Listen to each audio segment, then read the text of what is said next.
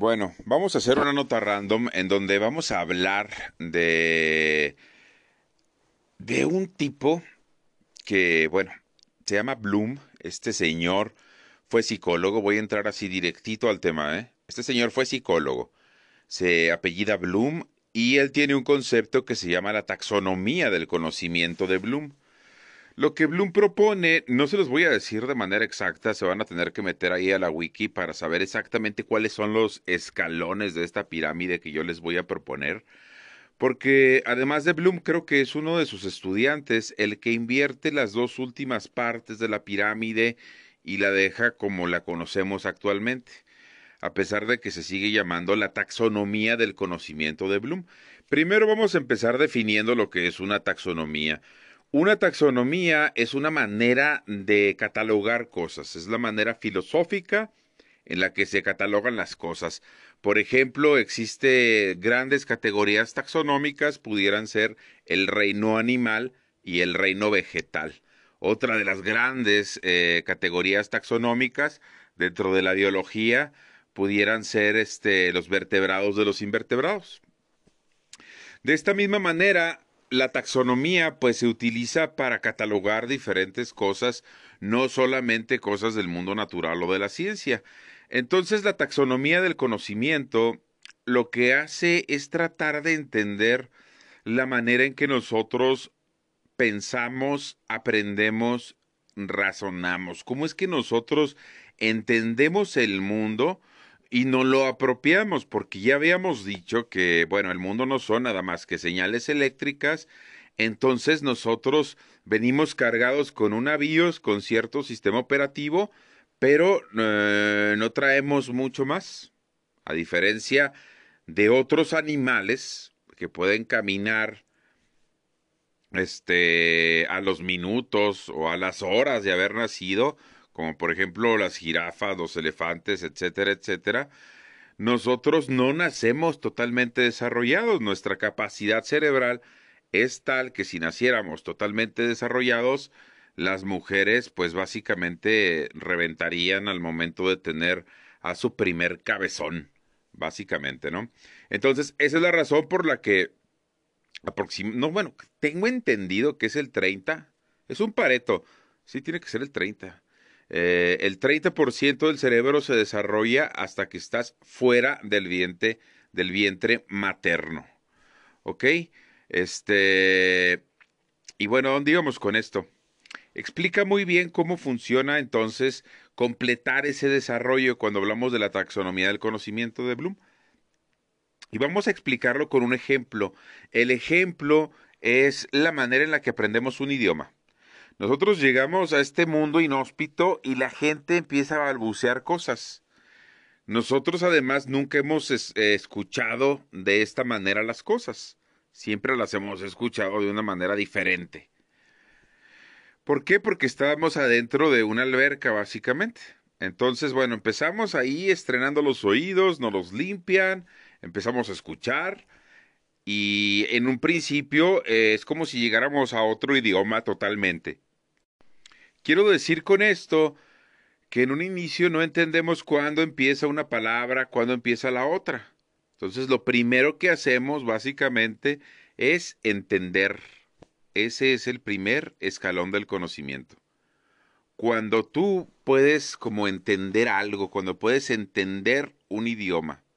Esa sería la primera de las taxonomías del conocimiento que propone Bloom.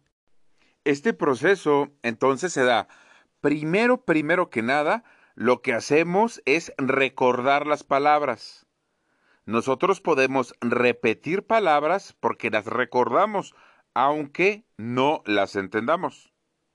Después pasamos a lo que es comprender las palabras. Empezamos a comprender un tema, empezamos a comprender lo que es la ingeniería, empezamos a comprender lo que es el derecho o empezamos a comprender palabras de un nuevo idioma. Después continuamos y vamos a aplicar lo que acabamos de comprender. Es cuando empezamos nosotros a aplicar lo que aprendimos, o sea, empezamos a hablar, en otras palabras. Después de hablar, podemos comenzar a analizar enunciados, eh, palabras cada vez más complejas, palabras compuestas que nunca habíamos escuchado, las podemos analizar. ¿Ok? Podemos después de analizar, podemos evaluar las palabras. Podemos corregir en sus palabras a alguien y podemos ver cómo un niño aproximadamente a sus cinco años empieza a corregir a sus papás de las palabras que primero se inventó cuando estaba en su época de aplicar.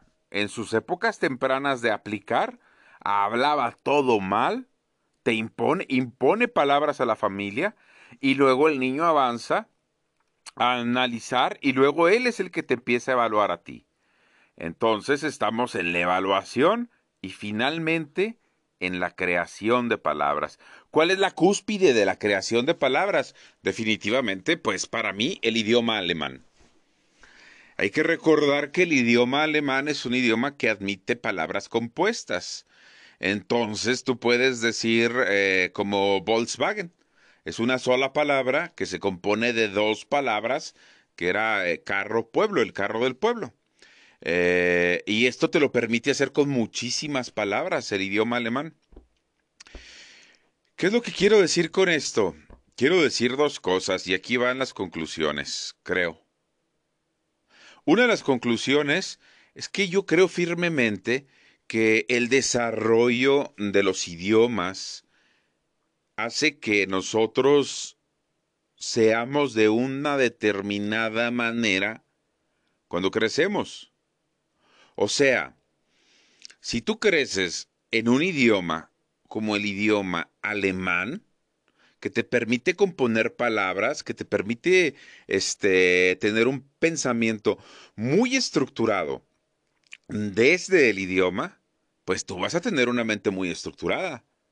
Si en cambio tienes un idioma muy relajado, pues probablemente se te va a empezar a formar una mente un poco más relajada.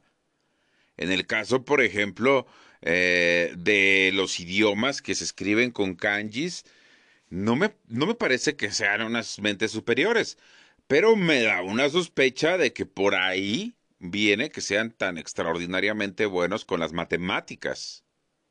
No sé si estoy tratando de venderles esta idea. Siento que los idiomas hacen que nuestro cerebro se, se, estructure de tal manera que nos da ciertas características en nuestra vida adulta. Bueno, pero bueno, en realidad no estábamos hablando de idiomas, estábamos hablando de la taxonomía del conocimiento de Bloom. Lo que les quería decir con la taxonomía del conocimiento de Bloom es la segunda conclusión, es que este es el podcast, es como la taxonomía del conocimiento de Bloom. Yo voy lanzando, les platico cosas de un viaje, les platico cosas de Bloom, les platico cosas de un filósofo, les platico cosas de lo que se me viene en gana ese día. Eh, y ustedes, el chiste es que vayan uniendo las piezas y se formen una imagen de la realidad distinta a la que tenían. Espero que mucho más rica.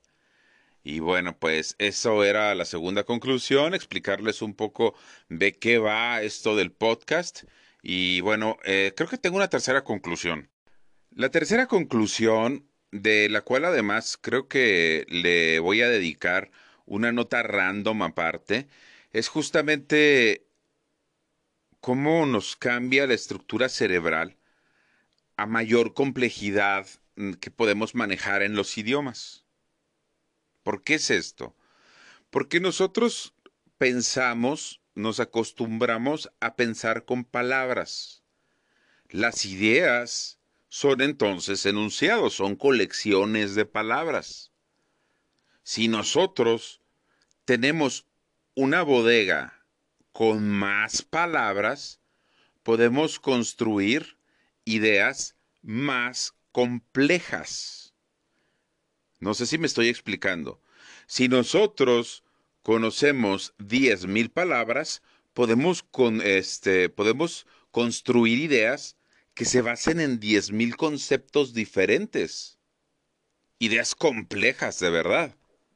Por eso no es trivial cuando un presidente solo habla un solo idioma. Por eso no es trivial cuando, cuando dicen que no ha leído uno de nuestros presidentes. Perdón, no es trivial, es importante porque te permite pensar de una manera más clara, porque estás ejercitando el cerebro de una manera más eficiente. Puedes pensar mejor. No quiere decir que puedas pensar más rápido, como evidentemente es mi caso. Yo siempre he dicho que tengo las ideas muy claras y las palabras no. Y también siempre he dicho de mí mismo que yo soy muy bueno para pensar, pero no soy nada rápido para pensar. O sea, eh, si yo fuera abogado, perdería absolutamente todos los casos en este en primera instancia y probablemente me iría mucho mejor en la segunda cuando tengo la oportunidad de pensar las cosas y saber exactamente cómo las voy a resolver. En fin, esa sería la tercera conclusión, que es muy importante tener un acervo grande de palabras para construir ideas complejas, para construir estructuras mentales fuertes. Entonces, los animo primero a que de repente se aprendan otro idioma, aunque no lo vayan a usar. Es como ir al gimnasio. Ay, eso es lo último que iba a hablar más del, mal de nuestros políticos y nuestros presidentes. Y bueno, y en general casi todos los licenciados de México. Jeje. Los abogados que odian este el idioma inglés y luego además se sienten como azafates. Bueno, eso ya será otro asunto, no todos. Además tengo un crush con las abogadas horrible. Bueno, no voy a hablar de eso. Lo que les quería decir es que la importancia de saber dos idiomas, y vamos a concluir con una idea alrededor de eso. Entonces la idea es que nosotros tengamos un acervo más grande de palabras, no importa que las usemos o no, puede ser que nos aprendamos unas palabras en un idioma, otras palabras en otro idioma, porque nunca vamos a salir de nuestro país, de nuestro entorno, pero igual no las aprendemos porque nos van a ayudar, pero no nada más es aprendértelas como el perico, es realmente comprender el significado. Eh, por ahí voy a buscar algo, voy a buscar a ver si subo al Twitter del podcast, que acuérdense que es arroba de guion bajo meditaciones. Voy a ver si subo algunas palabras que existen en otros idiomas, pero que no existen en el idioma español.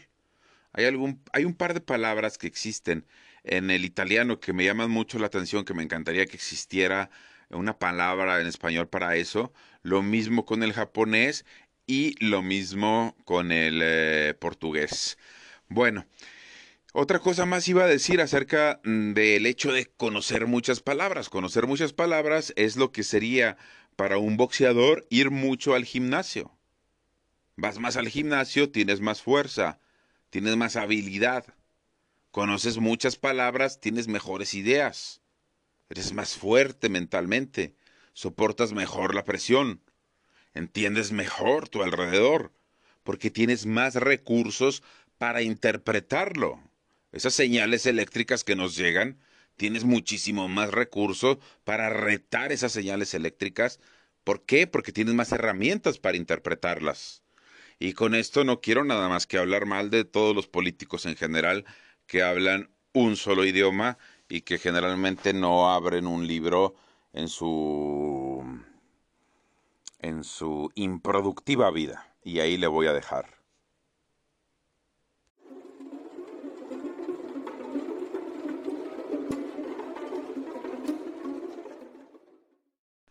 Bueno, pues vamos a comenzar con una nota random el día de hoy. Y esta nota random va a ser un viaje imaginativo a una teoría de la conspiración que, como es una teoría de la conspiración, no podemos saber si es cierta o no es cierta, pero los acompaño a que a que viajen conmigo, ¿ok? Siempre que hay algo como una pandemia, ya habíamos quedado de que se aprovecha para hacer cambios sociales. ¿Por qué? Porque la pandemia básicamente hace que nuestra sociedad llegue a un punto eh, en el que necesita, digamos, saltar al siguiente nivel de control. Esto se conoce muy bien en la teoría de control, en eh, los que llevaron la materia básicamente de, de teoría de control, saben muy bien de lo que hablo, cuando tienes dos polos y tienes un sistema de control y de repente agregas un tercer polo. Entonces necesitas pasar a otro nivel, eh, como que saltar de gráfico para poder dominar este nuevo reto. ¿Ok? Y eso mismo sucede con nuestra sociedad. Cada vez que hay un cambio importante, como por ejemplo la invención de la rueda o el descubrimiento de la agricultura, no sé si la agricultura se descubrió, se inventó, este, la revolución industrial, cuando pasamos eh, del vapor a la electricidad, cuando pasamos de la electricidad a la información, bueno, de la electricidad al pasamos del vapor al petróleo del petróleo a la electricidad y luego de la electricidad a la información. Básicamente esos han sido los motores económicos. Ahorita hace unos años que entramos a que sea la información la base de los motores económicos del mundo. Y ahora que estamos en una pandemia, hemos visto cómo ha habido mucha convulsión social por diferentes frentes. Por un lado, estamos viendo cómo China está siendo agresivo con países como la India, está siendo agresivo con Taiwán, está, bueno, está siendo agresivo con todo lo que tiene que ver con la, el agua que escurre del Tíbet. El China se quedó con el Tíbet porque el, el Tíbet está en los Himalaya, ahí hay un montón de agua dulce, esa agua discurre a China, a todos los países que están por ahí en el sudeste asiático, por eso China no se lleva bien con casi ninguno de ellos este, discurren también esas aguas a la India. O sea, básicamente China cuando se quedó con el Tíbet lo hizo por el agua. Esa es la razón por la que China ahorita tiene problemas con todo mundo. Fue y se le hizo de emoción hasta los rusos por una ciudad que perdió China, pero estamos hablando de la época de los Ares. O sea, se ha ido a pelear con todo mundo. Con Australia ahorita están agarrados de la greña. Eh, con Taiwán ha habido amenazas. Pues ya vieron lo que le hicieron a Hong Kong con eh, la India se agarraron literalmente a golpes y hubo más de 70 muertos, porque además es legal que se agarren a golpes en una frontera que hay por ahí en, en disputa, en una de las fronteras que tienen China con la India, porque además tienen como tres fronteras diferentes con países estos que se le llaman landlocked en medio, como Nepal. Bueno, total que por ahí hay muchísimos problemas. Ya vimos también un poco lo que está haciendo Erdogan con sus ideas neotomanas. Eh, lo mismo Putin, que están metiendo la mano y con guerras proxies en todos lados.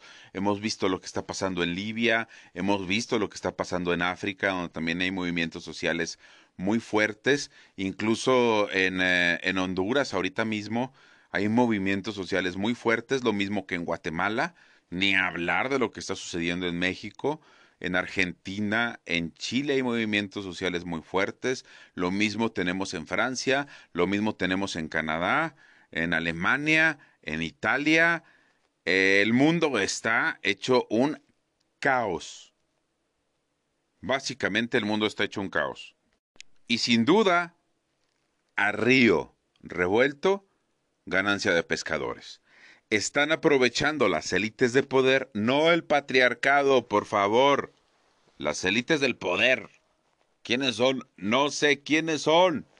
No los conozco, yo no soy. Yo no soy.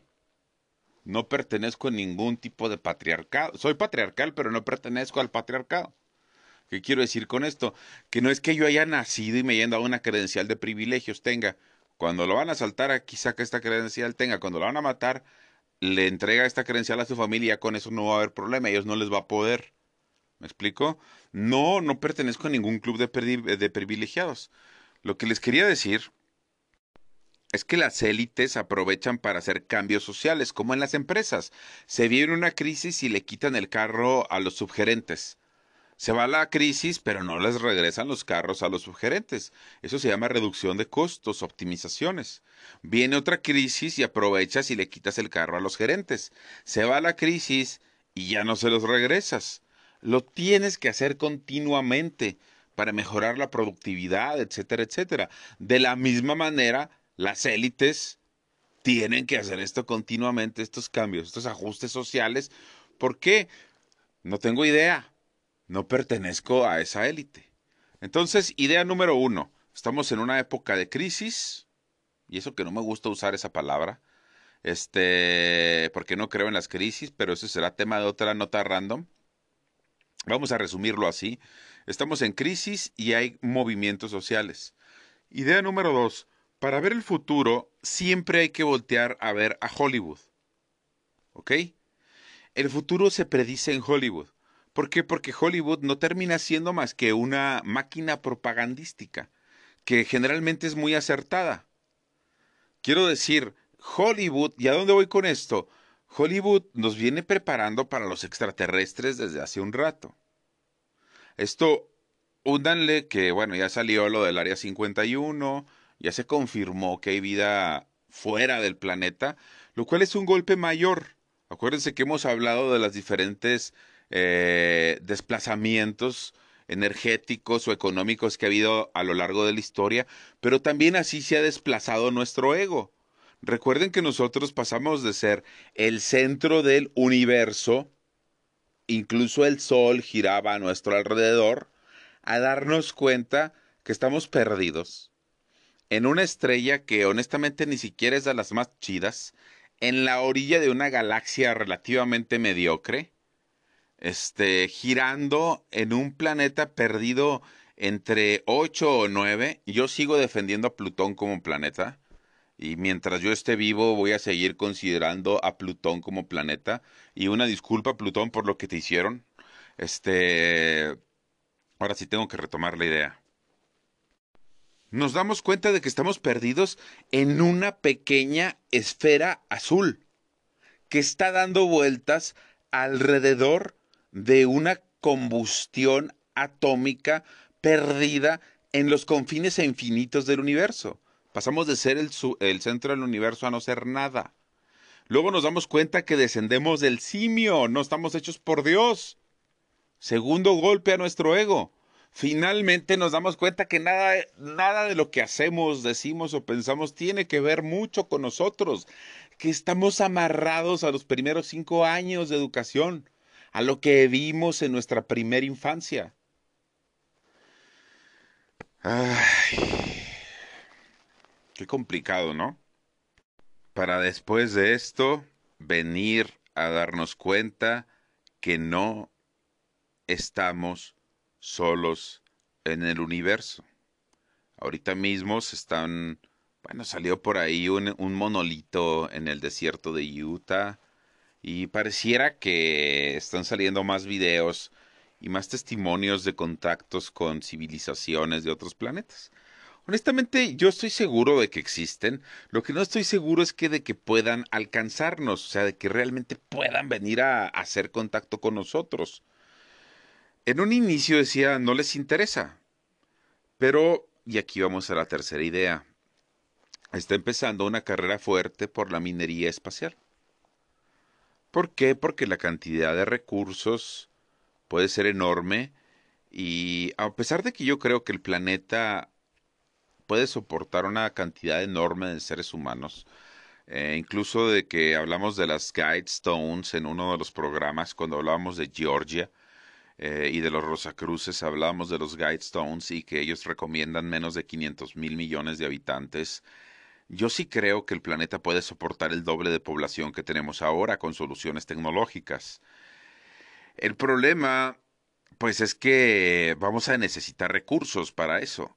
Recursos como el tantalio, que son críticos para la inteligencia artificial, para la industria electrónica, que no tenemos. El oro también es crítico y no es abundante. Entonces, más allá de ir a, colonizar otros mundos, que en algún momento vamos a llegar, necesitamos la materia prima. Además, ahorita se está haciendo por pura y dura ambición humana. Pero ese no es el punto. El punto es que si estamos listos para explorar de manera masiva el universo, pues entonces estamos mandando señales de que ya somos una civilización tipo B. Hay una escala de civilizaciones y se supone, hay, hay un montón de taxonomías, ¿no? En las escalas de civilizaciones. Hay una que dice que, por ejemplo, una civilización da su primer salto cuando logra controlar el clima de su planeta. otra se basa en la energía y dice cuando logras controlar toda la energía de tu planeta, luego toda la energía de tu sol, luego toda la energía de tu galaxia. eh, y etcétera, etcétera. Hay diferentes taxonomías, ¿no? Pero hay quien dice que cuando nosotros somos capaces de salir al espacio exterior de una manera más, más eficiente, más prolífica, menos artesanal a como se venía haciendo actualmente, es cuando estamos listos, es cuando mandamos la señal, pues para que se acerquen otras civilizaciones. Y pareciera que estamos en el punto exacto para que esto ocurra. Si me gustaría o no me gustaría. Mm, no sé. Nada más dejé correr mi imaginación y hasta aquí llegamos. Pero no pensé en las consecuencias. Bueno, en fin, no es nada más que una nota random y esta se va a publicar en domingo, que además sé que es cuando tengo menos audiencia. Saludos, por cierto, estaba México en primer lugar, luego pasó Francia a primer lugar entre las personas que escuchan el podcast y ahora Argentina rebasó a México, bueno, regresó México brevemente y ahora volvió a ganar Argentina. Entonces, no sé qué está pasando, ¿eh? Saludos y nos escuchamos después.